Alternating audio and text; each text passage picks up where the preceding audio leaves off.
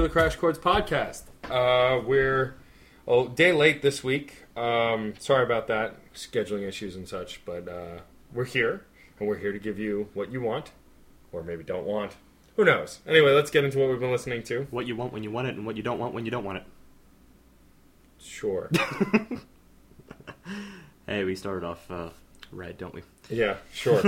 um, The last one was crazy enough. I might as well start this one off crazy. Bookend it. sure. Why not? Can't get any worse, right? Or crazier, right? Oh, Don't tempt us. Yeah, I was gonna say. John's just gonna say. challenge accepted. That's what I was afraid of. So uh, I've been listening to the uh, new Papa Roach CD. Um, I've grown quite fond of it. I, I am enjoying it. Uh, so I've been listening to that as well as a handful of mix CDs I had made myself, just with songs that we've talked about over the recent weeks. Stuff from albums we've re- reviewed, uh, pop stuff like uh, Gangnam Style and Robbie Williams, No Doubt's n- new single, stuff like that. Um, just to kind of mix it up. Um, also went back to some older mixes that I had made from about a year ago of just random pop rock assortment of songs. Random. Mostly, yeah. Like I just been grabbing CDs from my CD case. Go, ah, this is good. Yeah, that's one way to do it. I mean, I guess that's the old-fashioned way of shuffling music. know. Yeah, back in the day. Press the button. Before, yeah, exactly. For me, just uh, more Jeff Buckley. I am not ashamed to say that. I highly suggest that any listener goes and checks out Grace. It's a phenomenal album from first to last. I've already posted uh, an article on um, a trigger track on Mojo Pin, the opening track. I'm telling you, just you gotta absorb it. You gotta believe. Nat doesn't believe. I'm, I'm just judging from the look of his. I like the Face. song, the one song. I haven't listened to any of his other stuff though. You don't even know, man. You don't even know. That's my line. Well, I used it. It's Aw. not patented, is it? You keep taking everybody else's words. Uh, this week, I've been listening to uh, soundtracks from video games. That was what I focused on this week. Uh, Jet Set Radio, Jet Set Radio Future, my Halo CDs, of which I have, I think, five now. Did they Well- release the soundtrack for the new game for Halo Four? Yeah, I haven't picked it up yet. Okay. I'd be Um, interested to hear that one too. I've also been listening to a lot of the theme work from some of my favorite hits, like uh, Borderlands with Cage the Elephant, um, and uh, even perusing uh, Rock Band and Guitar Hero and what music they've recently released, and listening to that because there's a lot of uh, no-name bands or small bands that have been released and keep getting released on I, I told you that's Um, how I discovered Children of Nova. yeah, so I'm, I'm I'm going through listening to all that sort of stuff. Plus, I was uh, listening to a lot of System of a Down. Uh, the first three albums, their self-titled Toxicity and uh, Steal This Album. In preparation. In for... preparation for Serj Tankian this week. Um, former frontman and lead singer of System of a Down, he went solo a few years ago and has just released his third studio album, Harakiri. Howdy, howdy. um, and by just released, I think it's about two or three months old now. I think no, July. Okay, It's it's, so a little it's, more than that, it's four months, five months old, but still relatively recent. and uh, yeah, this one kind of fell through the cracks as we were reviewing stuff, and I really, I mean, I loved System, I love Serj, I I needed to experience this, and uh, at after hearing this album, everybody needs to experience this. Yeah, I, it should be said that people are often very skeptical of solo work. Um, Les Claypool stuff, uh, certainly going all the way back to John Lennon stuff. Everyone is always a little bit skeptical of when a solo artist goes all, goes rogue and does his own thing. The thing is, Serj Tankian was the primary singer-songwriter for the original System of a Down, so you're basically getting that, the unadulterated, full impression of his his his very strange mind.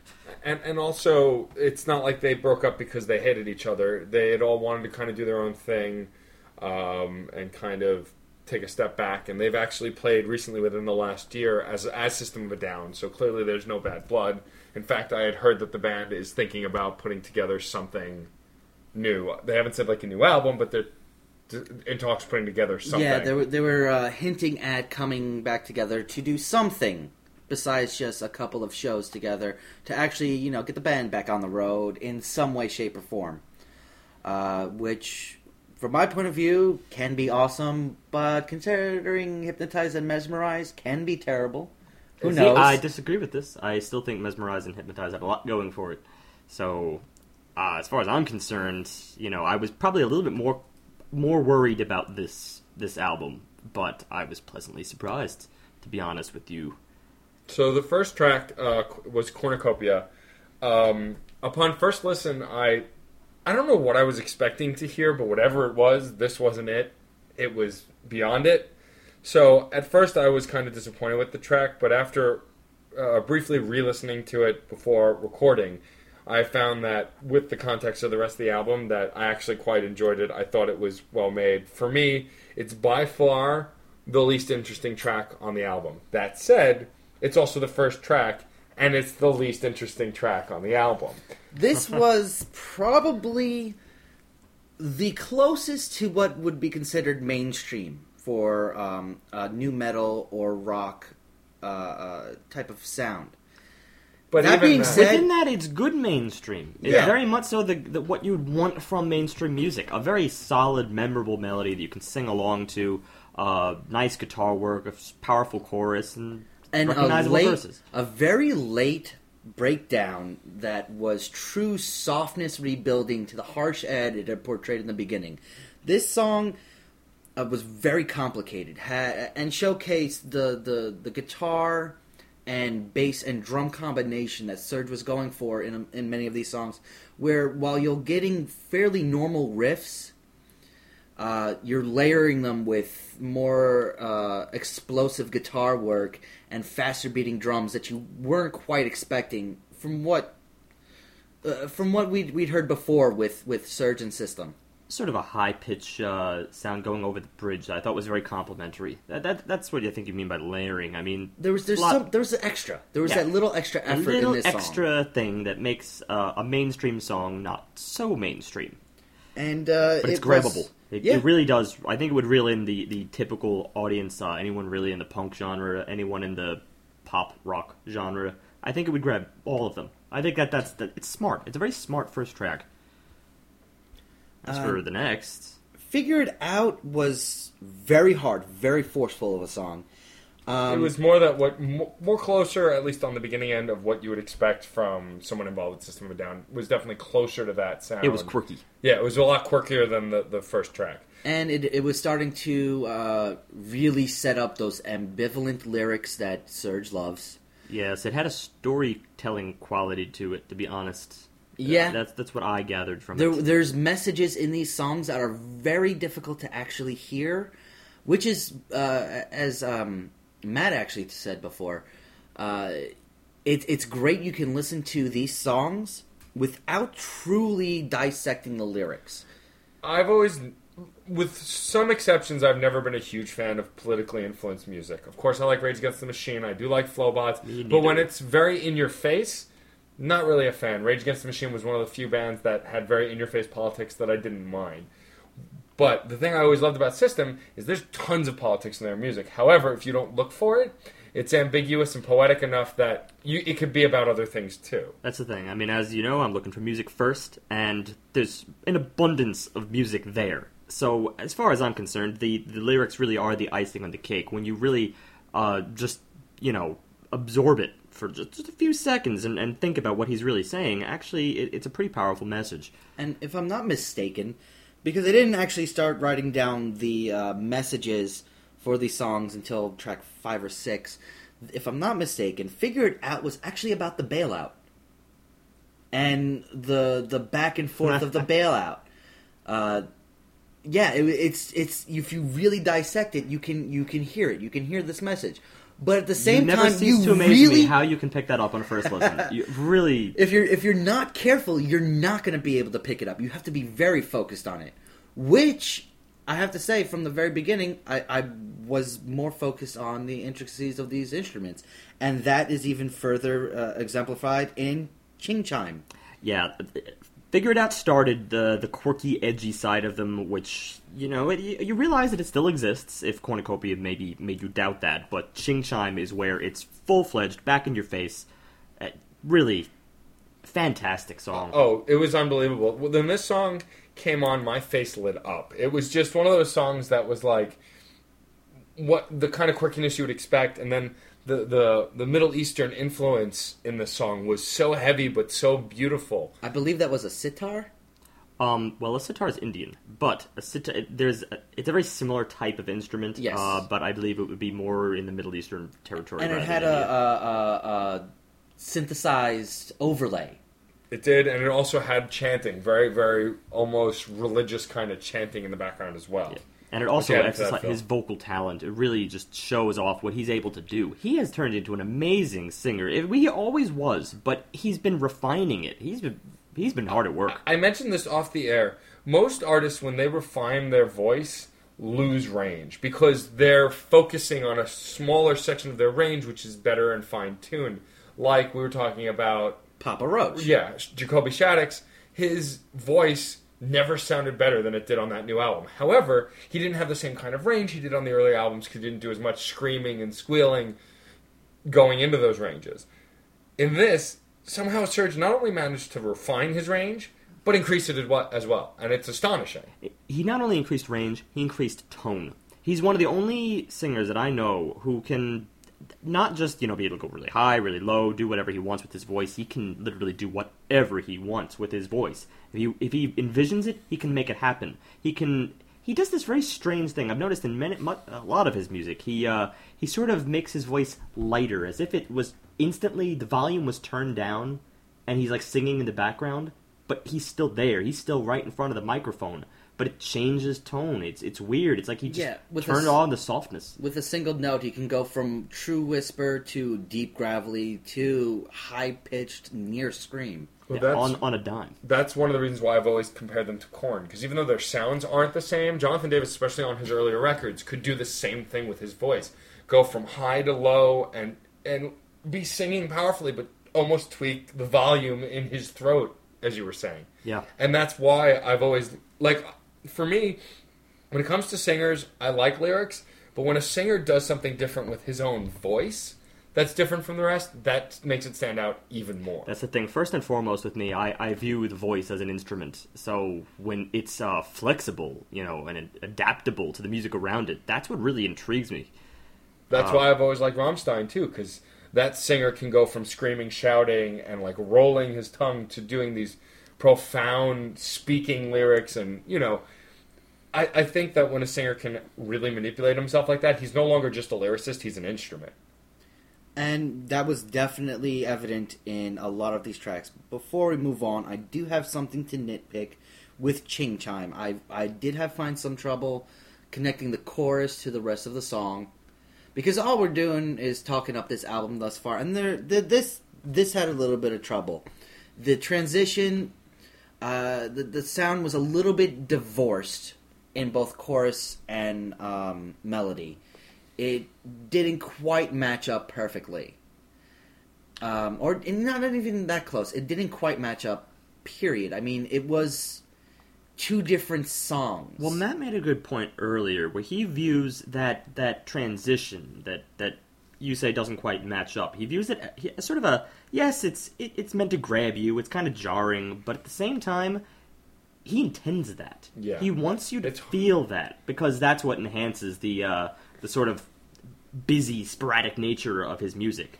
Yeah, I he wants you to be cri- excited, kind of edgy, a little bit. Uh, to criticize someone for something that they're putting in there. We, we hit that line, and we've talked about this before. When you criticize a record for something that's intentionally put in, even if it's bad or wrong, I mean, those are very loose terms, it's so hard to fully judge it for that because the artist intended it. And if they intended it, who are we to judge that mistake on purpose, if you will? Well, it's, but it, you know there is a double standard here because we Yeah. have we have poorly rated uh, other bands for that exact reason. Like Menomena, we actually Right. uh, you know tore them to pieces on that uh, on But that also, on those grounds. Menomena was a lot more blatant than it was here. This was just. Yeah, exactly. That's the thing. I I did not. s- I, I have been a real hard ass for um, many bands in the past few weeks, where you know the chorus would be divorced from the verse and stuff like that. But the thing with with Serj is that there are so many different sections that I'm able to accept it as part of a greater whole more easily than uh, previous albums where it was you know, very formulaic, very much so. Verse, chorus, verse, maybe a bridge and an interlude, and then an outro, and that's it. At that point, you know, when your chorus doesn't match, that's a huge chunk of the song that just it, it sounds like it could have been two songs. In the case of Serj, it, it's not. It's all formed together. It's meant to be this. There's always some huge- kind this- of backbeat pulling it together. or exactly. It's something. it's an experience. It really is. That's actually one of my best uh, best parts about Butterfly Track Four, the transitions. Yes, I know exactly. Uh, the the disconnect in this I found a lot better, and it wasn't as disconnected in Ching Chime, which I still loved. But Butterfly definitely had bigger transitions of what you would normally find in parts of the song and worked so much better. And there was one big part I loved about Butterfly, and that was the female backup. Oh, the female harmonies were gorgeous. It really, really was. But but just just to go back to what you were saying before, the the, the formula of the song itself, it, ha- it is it extended, and this is where I'm going to throw that word that I love to throw in that John hates when I throw it in, but I'm using it. Prog. Seriously, this this is this is a in a punk uh, post punk pop. Uh, New metal, Metal. sense, whatever the hell uh, Serj Tankian and uh, his former System of a Down were, this is their version of prog. They're using that form, experimenting with uh, you know, so many measures of one type of sound, and then they go into another stage, they go to another stage, and they make it all work together. It's really quite brilliant. Uh, moving on to the next song because I had like no notes for Butterfly, and I know why yeah, now. you, yeah, because But Butterfly was one of those songs that was kind of I was kind of conflicted on, but then after talking to you two about it and now hearing your notes, you pretty much said anything I would have said anyway. Yeah. It, like you really covered it, but well, bef- okay. But- Butterfly had the female backup, Yeah. and that became a theme in this album as well. Yes. and I we could not find out who this woman is. it's really, really fun. Yeah, continue, We, continue. We, we couldn't, but she works. Her voice just works so well. Well, Serj has always been great for harmonizing. When he would harmonize with the, I believe it was the guitarist on in System, it was.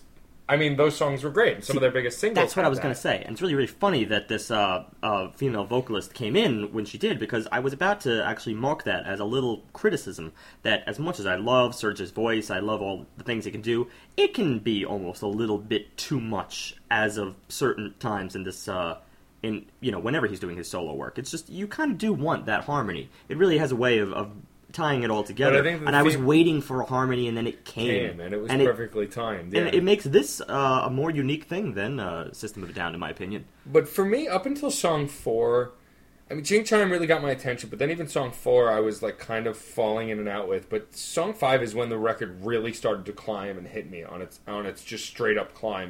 Well, song five was Hi- Harakiri, the the title track and the single of the record.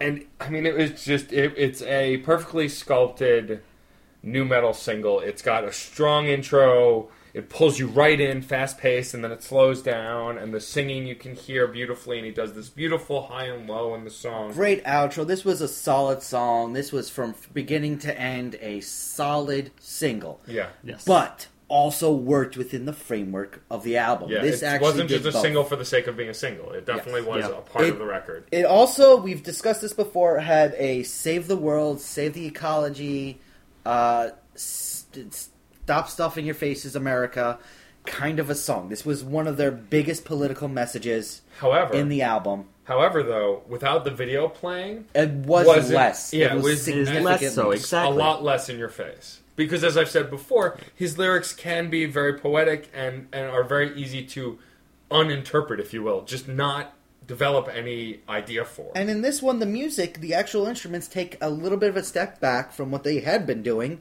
and are just there to complement his vocals. And they did just that. And at parts, they're harmoni- he's harmonizing with himself. If you can, in fact, do that. No, he's singing his own backbeats. Yeah, yeah. And it just, it's just, a, it was great the way he worked his own range against itself. And then we have Occupy Tears, which left me speechless. This Clearly not speechless enough. this uh, uh, song was probably the most simplistic and boring musically. But I found uh, the lyrics and the message should just be truly powerful. Um, I'm uh, I tend to be a very liberal person, and they were singing specifically a back and forth. Uh, Serj was singing a back and forth of the Occupy Wall Street individuals and the one percent, as they call them. He tried and passed and succeeded in trying to embody in his words both sides, and it was beautiful. All right, all right, all right. Cool, you, cool, you jets. This um, I tend to be a very moderate person, and I suppose you could say I felt that this was a little bit heavy-handed. Perhaps it went just a step over the line of what we had previously said about the other tracks that can be, you know, almost completely enjoyed without the political message. I mean, this is kind of inherent in the title, and it's inherent in a lot of the lyrics itself. Um, that might have been the only detractor. That said, the music itself still is really, really, really gorgeous. The thing that- It- sort of a safe beginning, but it went into those different sections that the previous tracks set up. The the thing that really hooked me on this song because I thought again I'm with Steve like I don't really like a heavy handed political message but once it the song at about the halfway mark cuts out completely and then becomes this kind of jazz smooth jazz Oh, middle piece. Yeah, the it's look that- of this state of It's the this thing I can't I can't even describe to you what like I don't It- care what the hell they're singing about at that point. At that point, I'm just immersed in the music My itself. jaw dropped and and at first I was so irked by this A B split that we get, see so much. Yeah. But then after listening to the rest of the song I realized he had done that on purpose. He wanted that stop and pay attention. right. And what's, and what's my even better is reaction that was exactly the reaction he wanted. he he he had already done this uh, this heavy metal style music throughout the song, dropped it out to something short and sweet, and then went that jazz route, and It, then it was a, went it was a dra- jazz drum riff, is what Right. it was. Yeah. That's something you're not going to find back in System. No. That- that's that's new influence from his and new from musicians. there and from there he went to a pure guitar punk riff and then brought it all back together it was very interesting the beat remained the same and yeah it was there to grab attention I love seeing people tie two different genres together. I really, really do. And uh, um, he knows how to do it. I do have to say, I believe both of you are very much correct, and this was a very heavy-handed song. My personal feelings on this, I thought it was great, but I identify with the message so fully. That, well, look, this is the the matter of it. Whatever your opinions on the message itself, the mes- the lyrics still are beautiful. Uh, th- look, you can say whatever you want in in music. That, in, as far as I'm concerned, you really can. I mean, it's it it is a forum for whatever opinions you have, and as long as you say it poetically and not, uh, you know, just you know, shit on a canvas. I mean, th- this really, I can't deny that. It's really well. It's so well written. Every every line just flows one right into the next. And then we had something else that was a little unique, and that was "Deafening Silence," A track little, seven. a, A li- a little? little, A a little, a little unique. Well, my jaw dropped on this song. It your starts jaw, with your jaw never got back up after this, This song. is Yeah, for the my rest of the favorite. album. I really do think. Uh, this. This was my favorite at this point. We'll Yeah, get more yes. into that later. Okay, all right, fair enough. I know what you're going to get into. okay first off it was a great follow-up for the previous track because this was something completely different it was a Electronica. electronica with a legitimate actual voice used beatbox that was Unbelievable. yeah just My amazing. entire song, I was focused on that beatbox. Uh, first of all, Yeah. I feel not enough Not even- artists not- utilize that. it wasn't just that because that's that you know too often not not just the, the that that sound itself but all too often artists will find a sound like that they it's it's so cool they're just obsessed with it and they stay with it and that will be the whole entire song But flying lotus that. made that mistake Yeah. flying lotus would come across a really really cool sound and it would repeat it over The and over and song. over and over this did not stay that way. It was layered with the more of those harmonies that we originally found. And they would previous drop it out and they'd bring it went back. back and went into a whole nother section after that. and Uh, once again you had uh, the female vocalist complimenting Serj. It was uh, it was le- it was less message. There was very actual deviance from very short lyrics. There wasn't a whole lot of actual different words used in this song. It was more about his voice being an instrument in this song. very much and so. it was and the it female was vocalist as well. And it just made it that much more beautiful. beautiful melody, really. And then I, I, Deafening silence. It's, it's funny. You did mention that a lot of people have used that, and I, I've noticed that I've never disliked a song that started with that type of title. Deafening silence, si- yeah, sound the- of the- silence. It's- Yeah, Enjoy the, the silence. the double entendre of uh, Yes. yeah. Um, and then right after that, we had "Forget Me Knot," not spelled K N O N, K N O T, and it had this beautiful piano in it throughout most of the song. And it, I mean, it grabs you from the minute the song starts. You hear this beautiful piano that you hadn't really heard anywhere else. You'd heard hints of piano here and there, but the piano had taken kind of center stage in this song, and it was so great. I wrote one word here: harmonies. Yeah. Harmonies. I, This- I, I know it's it's obvious. song. It's obvious. It's a statement of fact, but seriously, that's all you need. You you really need to experience what he does, and this is this is what This I love about music itself. Okay. this song refused to repeat itself. Yeah. We talk about A to B, B to A. Now, this one went A to B to C to D, E, F, G. He did not repeat himself. He refused to give you the same noise over again. Some people would argue that that And- doesn't anchor you necessarily, but, it's But fu- he the manages theme, to do the it. Theme of the actual tones was so prevalent in each section, it just stayed. I, mean, I, I do think that he's in the experimental part of the album here. Now, I, I'm, I've, I've had a point that I've been meaning to say for like hours, and I'm going to say it now because this is the time to say it. I think that Serj Tankian is a transition artist, and I don't think there's too many available here in just these days at all. What I mean by transition artist is that he takes a likable, generally popular genre, uh, such as such as what used to be punk, and he's kind of fused new metal and then his own uh, his own style within that. But it, Cornucopia is the grabbable song. Cornucopia, the very first track, is what's going to reel you into this album. For all the other people out there who might not be willing to get into new genres, they'll like that. That means that this this album is a transition for them. They'll like the first track, and then it gradually gets more deviations, more complicated as it goes along, until by the end we're in we're in like abstract experimental territory, and it works. It works really well. It's not it's not you know what art for the sake of art here. It's it's brilliant. That therefore Es- those people who might not be especially, yes. exposed to new music now are by because the end. there, Yeah. there's a commonality in these songs. That's another thing you have to say. While there's a definite arc in message, which something I always look for in an album, uh, whether it's the message of love, message of politics, society, and in this you got a lot of politics and society, but there's also a message in the theme of the music.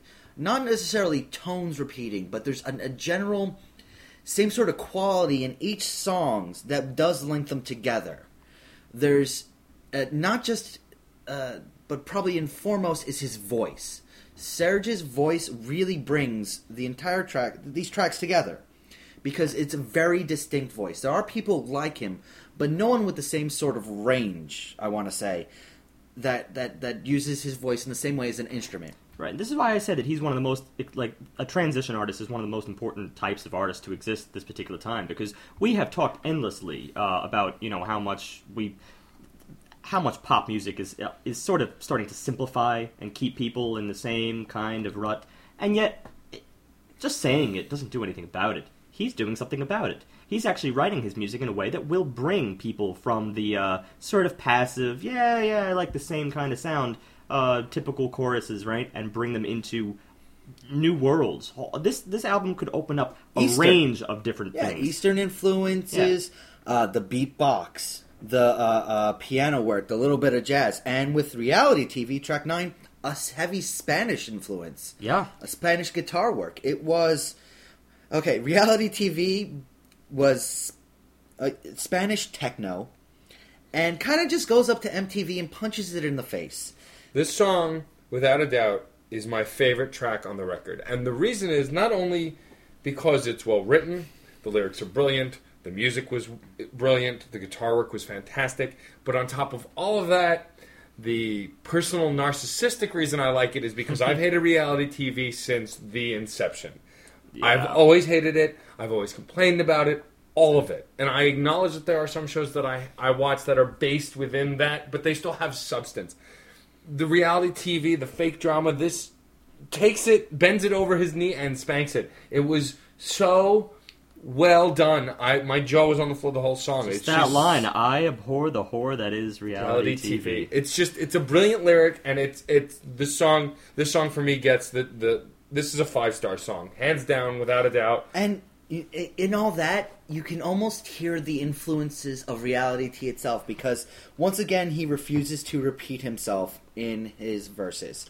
The music changes every single time. The thing, the thing, the big thing about this song is, f- for weeks and even months, we've been talking about. There are certain songs that we talk about off albums. "Affection" by All American Rejects, "Radio" by Matchbox Twenty. This song just blew both of them out of the water, in my opinion. I mean, I can't even fight personal narcissism. I mean, I, it, it's, It's obvious. just- reality TV really is an amazing song. I only I stick by Deafening Silence only because I thought the musical content was was really Right. at its peak. And I that feel I feel album. like this song will never make it into mainstream media No. because of the message. People can Absolutely. hear it. This is another. Yeah. This is one I time. can see the song. I can already see the music video. Serj Tankian sitting on a couch with a remote, chewing popcorn and flipping channels, yelling at the TV, then being in the TV in the scenes thing, and- during the. Except like, this musical video could never be made because it would just belie everything that the, the, the song itself is. any any Yeah. producer who puts this on is going to feel probably a little guilty.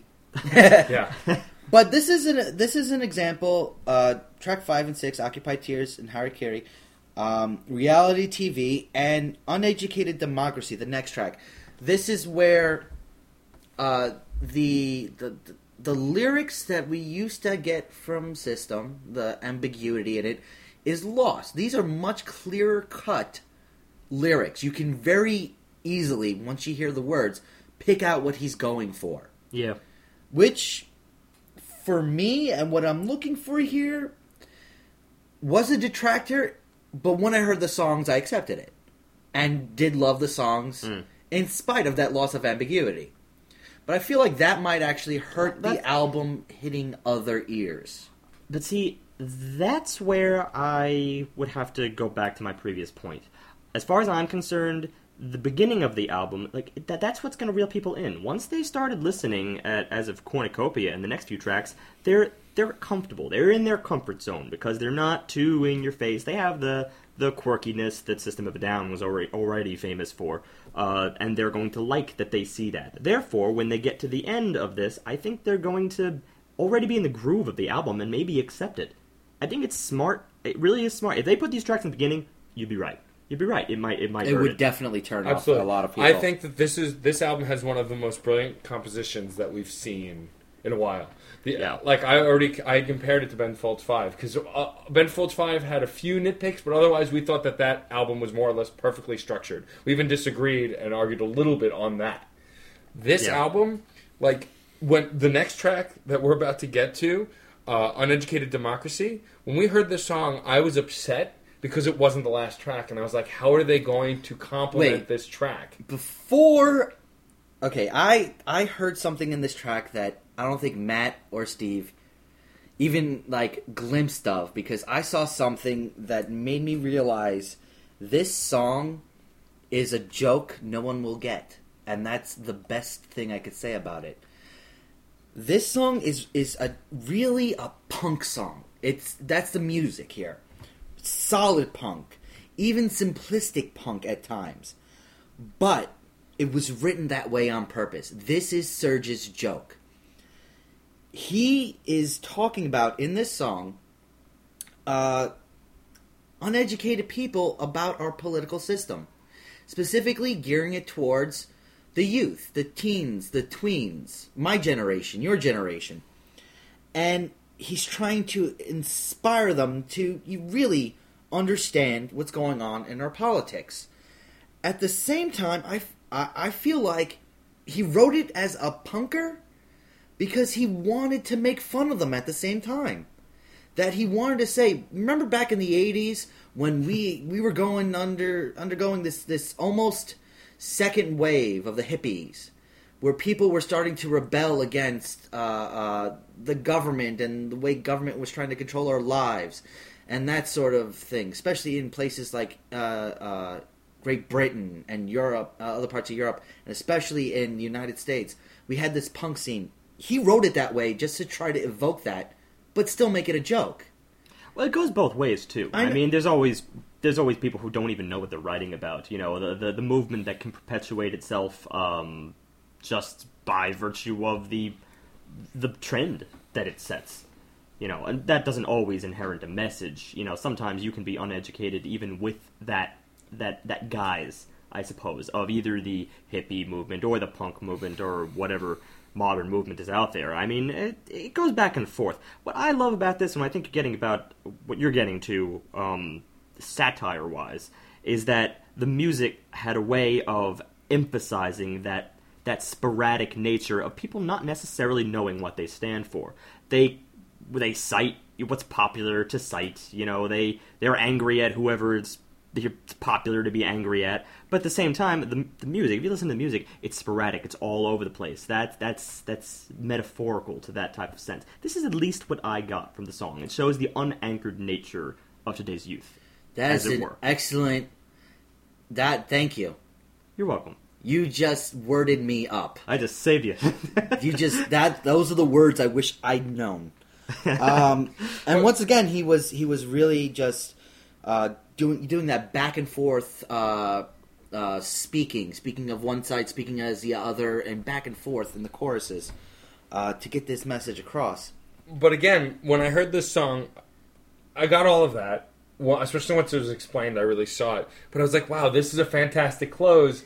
What the hell is the next song going to well, be? that's the thing. In my opinion, Unrela- Un- Uneducated Democracy is the number one prog song on the album in terms of the sections that it goes through. It it it, it's, It it, it is the climax of everything I just said. But but then we got to track eleven, the final track of the album, "Weave On," and I was blown away because a "Weave On" was the most System of a Down sounding track on the record, but on top of that, it it was a better closer because it was it could have been this mediocre System of a Down song, but they had this dual guitar madness. I put this these dueling guitars that would go looking- up and down at the same time. The lyrics were about a woman sewing, and how uh, she was sewing from the lyr- uh, from the lyrics uh, um, an American flag. So this was more of a patriotic song, though I couldn't follow all the lyrics in this one. This one was a little bit harder for me. And at the I'm same time, you got that no, much. The, the same time she's weaving, the guitar work is weaving. The guitar work parallels the lyrics here. Yeah. I'm so That's what happy you were you are for. our lyric guy. I really am. Otherwise, where would we be right now? I love words. That's the, I, that's the thing. I mean, everyone Which is ironic. everyone listens to music differently. Hence, hence, we're getting. The, I haven't the- said that in like four weeks, so I'm yeah, just but now putting you that out now you set the precedent. Now I just gotta cite it, even even in jest. In any case, uh, I, I was very happy with what it did um, to the arc itself. It was a nice, in a very strange way, they cooled down the uh, sporadic experimental nature of the latter half of the album by being that old school system song that was uh, pure nu metal in, in, their style, just kind of going at it. They, the, you know, you call it dual, dueling guitars, and that was definitely going on there. But uh, it's exciting, really. It, it's it's just it's riveting. You just want it gets you going, hypes you up for something, and yet it's the last song, so it ends abruptly. Yeah. And I thought that was the best way to end it because it still says that in many ways he's always who he's been. John has had said this before. When I cited that it was kind of like a roller coaster ride, John said that it was more just a constant climb. All the album did from Cornucopia to Weave On was climb and get better and better and better and better. And and not that the beginning was bad. It's just it started high and went even higher. I like I like experimental personally, which is why I was most impressed with I suppose anywhere between um, anywhere between Harakiri and Educated Democracy, between five and ten. Uh, Weave On was a great song. I thought it was the perfect thing to end it because I don't really want an experimental final track. To be honest, You want and, and you want it to end on this kind of high abrupt note, especially an album with so much power as this one had. Yeah. You kind of it, I- like I envision the roller coaster cart going off the track, yes, climbing the hill and just shooting off the track.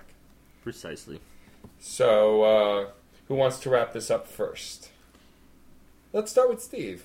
We rarely start with Steve. We never start with Steve. Yeah, Hmm, putting it all on me here. I'd like to hear how you feel about it. I mean, I, I- I have I have an idea of what I would give it.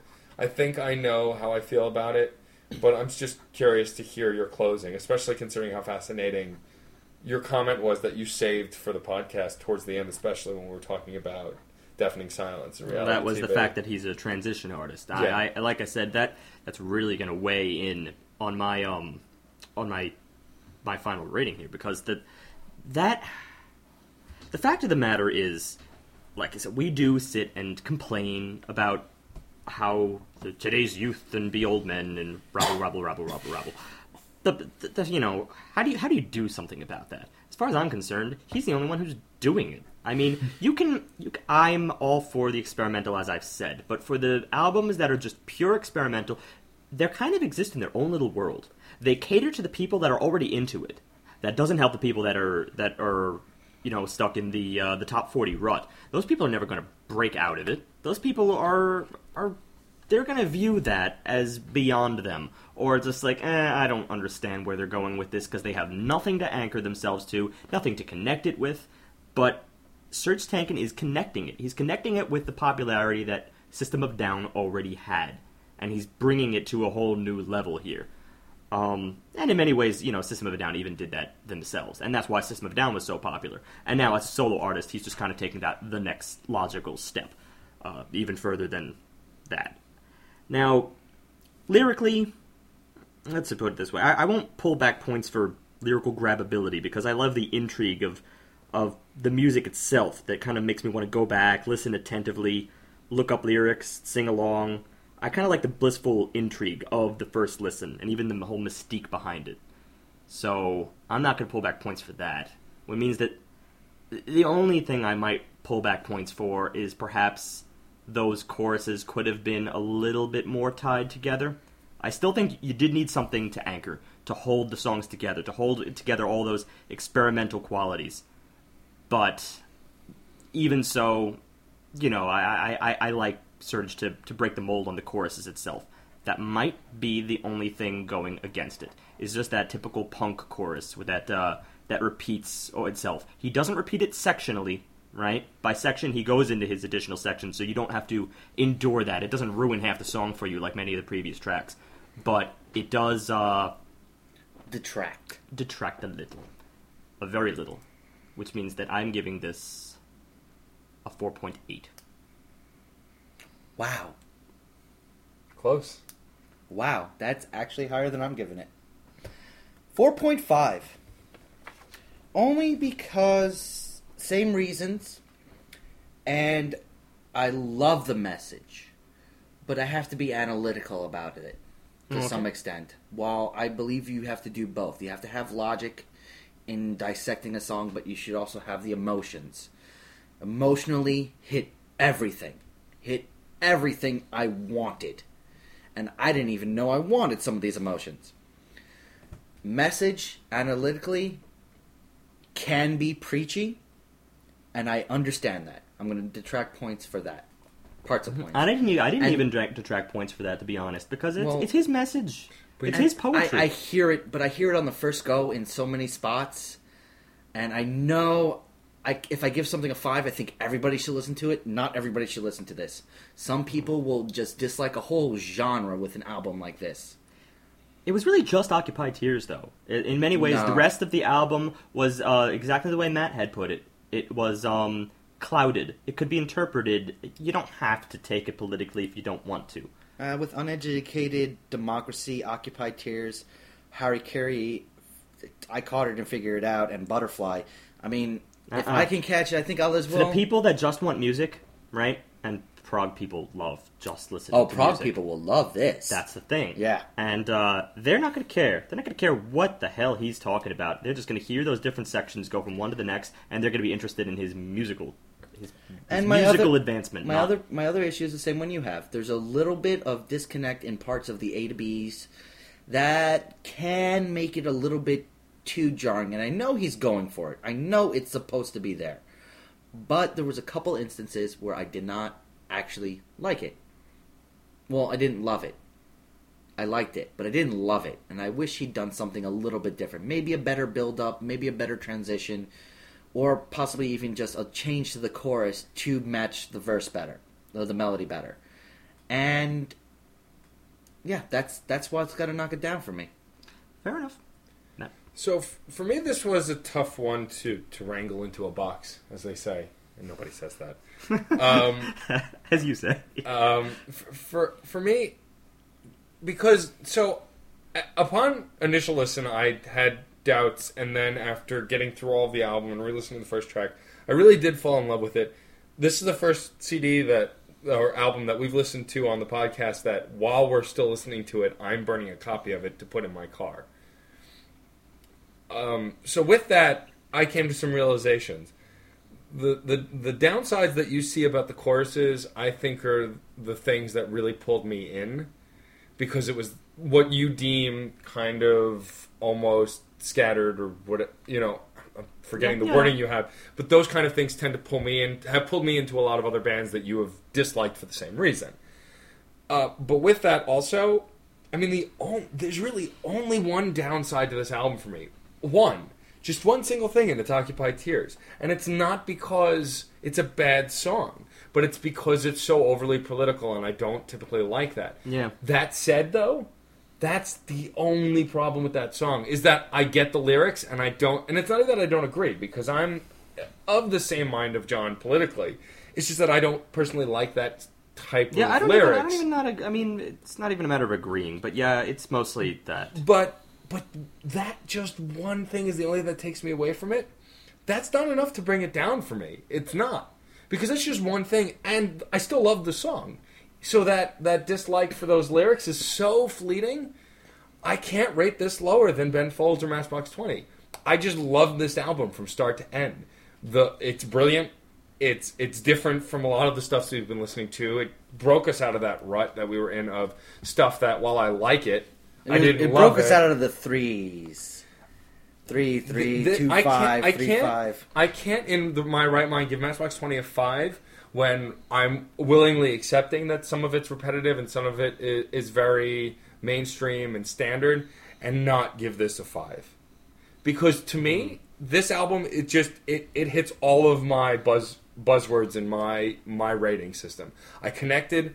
I mean, uh, D- deafening silence almost brought me to tears because it was just so beautiful lyrically and even just the emotionality of the song. Reality TV had me laughing because it is exactly he expressed what I've been feeling for years about reality TV and far better than I could ever worded it.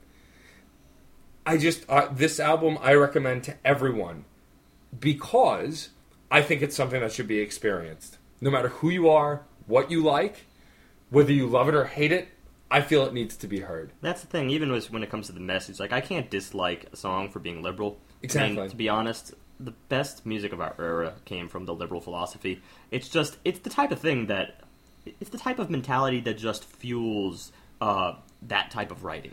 You know, it it fuels creativity. But also that song, like I said, it's not whether I agreed with it or not. I mean, regardless of what side a song is on, right or left or liberal or whatever.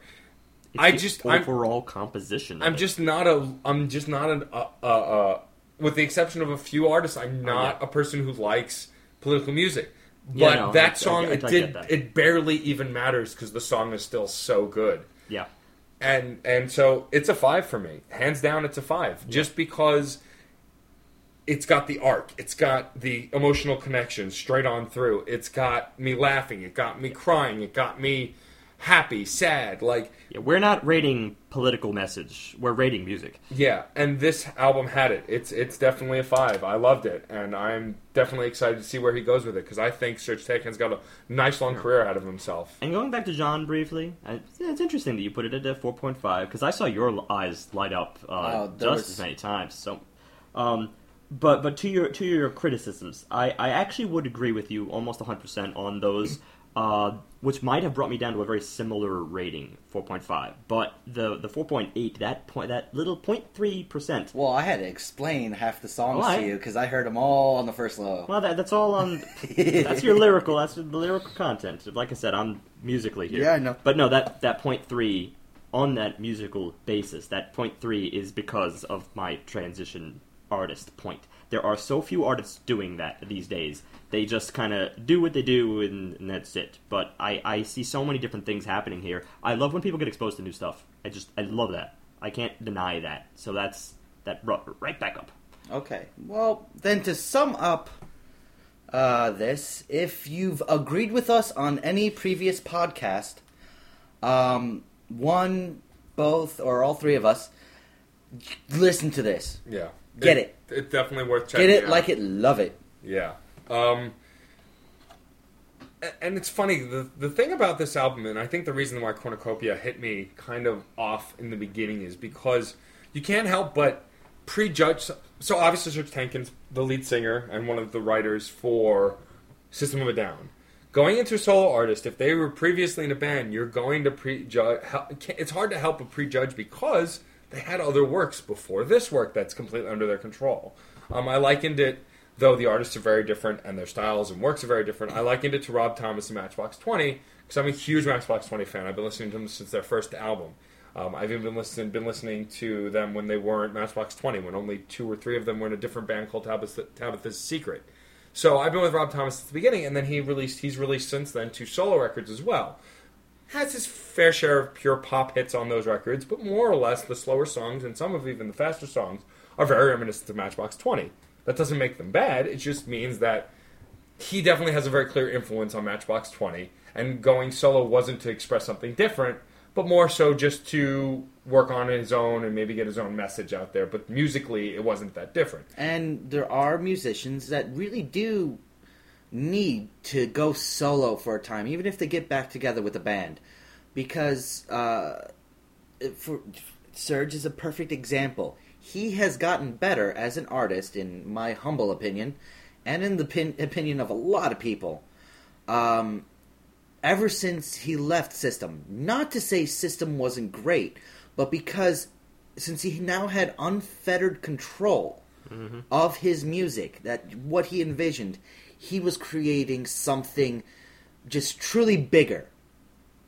At the same time, there are examples of musicians that uh, their band was just greater than the sum of their parts, and the perfect example is the Beatles Yeah.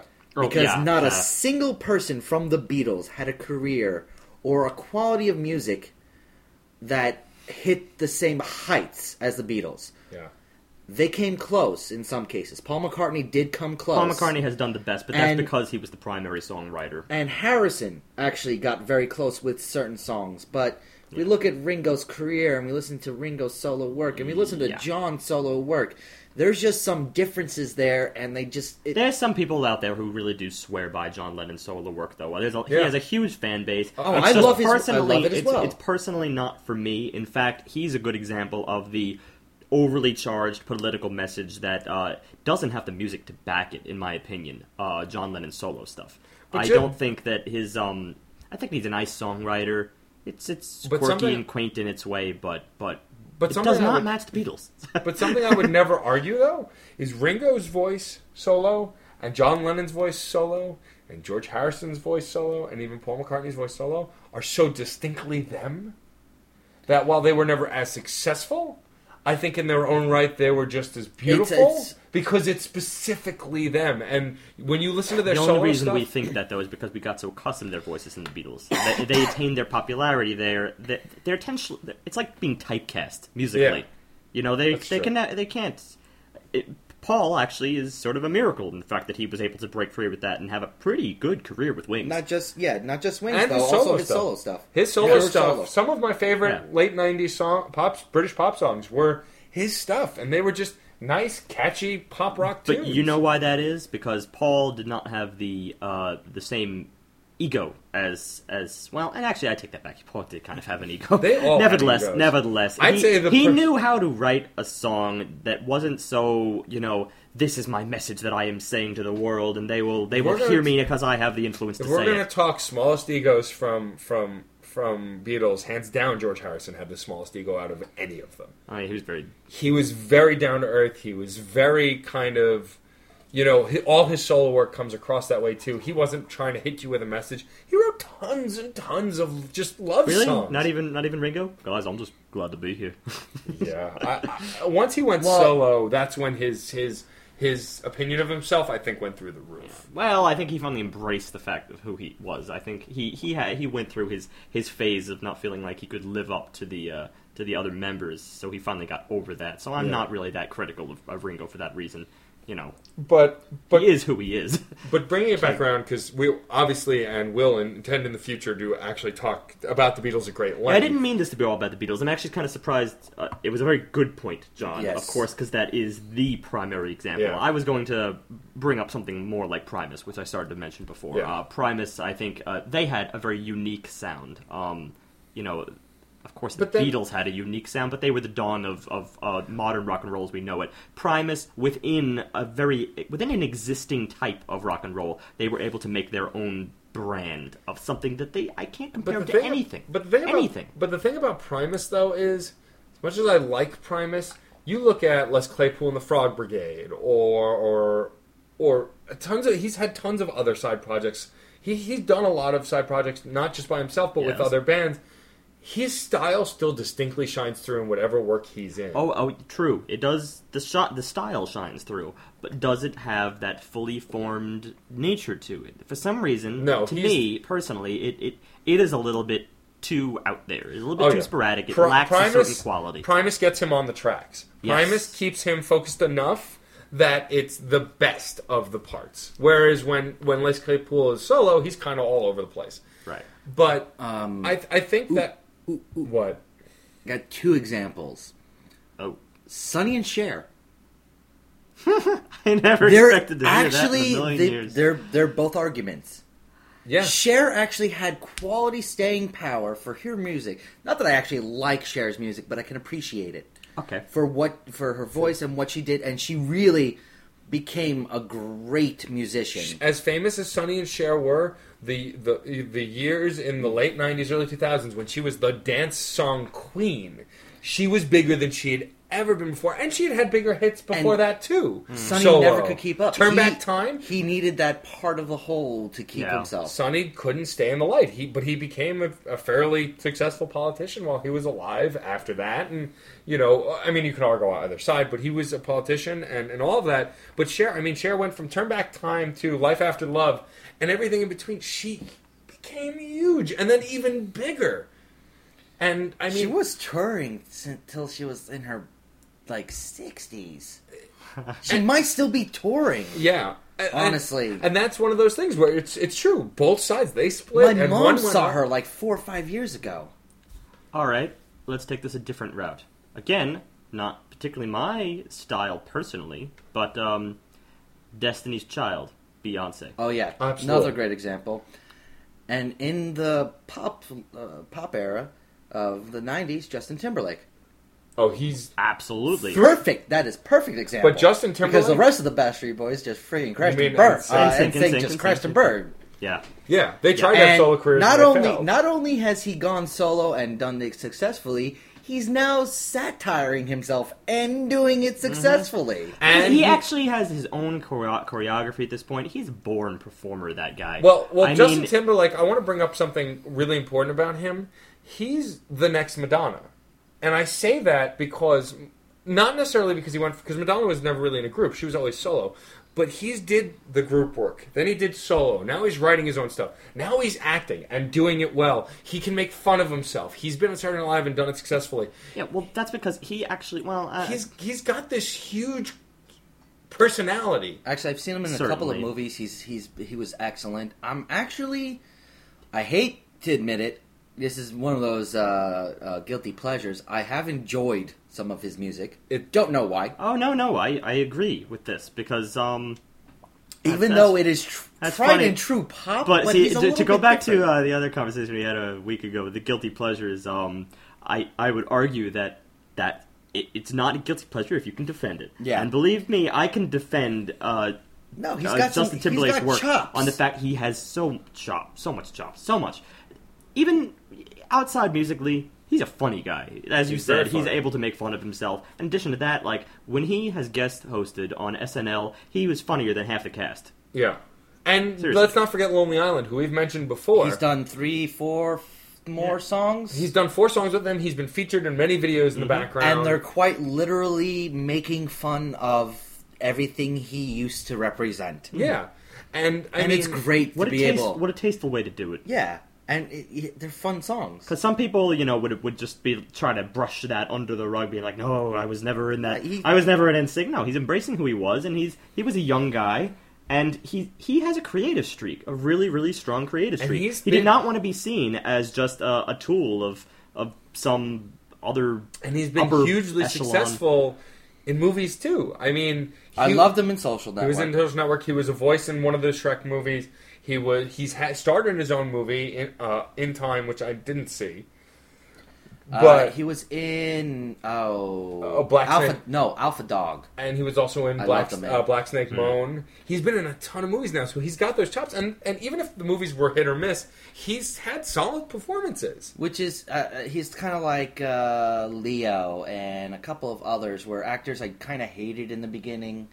Because honestly, I, I'm Everybody- a little ashamed to admit that I listened to NSYNC, um, and I'm kind of ashamed to admit that I ever saw Titanic. But these are people that uh, uh, that grew. Right. Well, Leonardo DiCaprio went from from uh, Titanic, Titanic to and- Catch Me If You Can or Inception. No, he went from Titanic to like Romeo and Juliet, and But I'm saying did he some- went from that era And to now he's- Catch Me If You Can, where was the start Shutter of his, Island, his uh, new career. He's a huge movie star again, Yeah. and he was gone for a long period of time.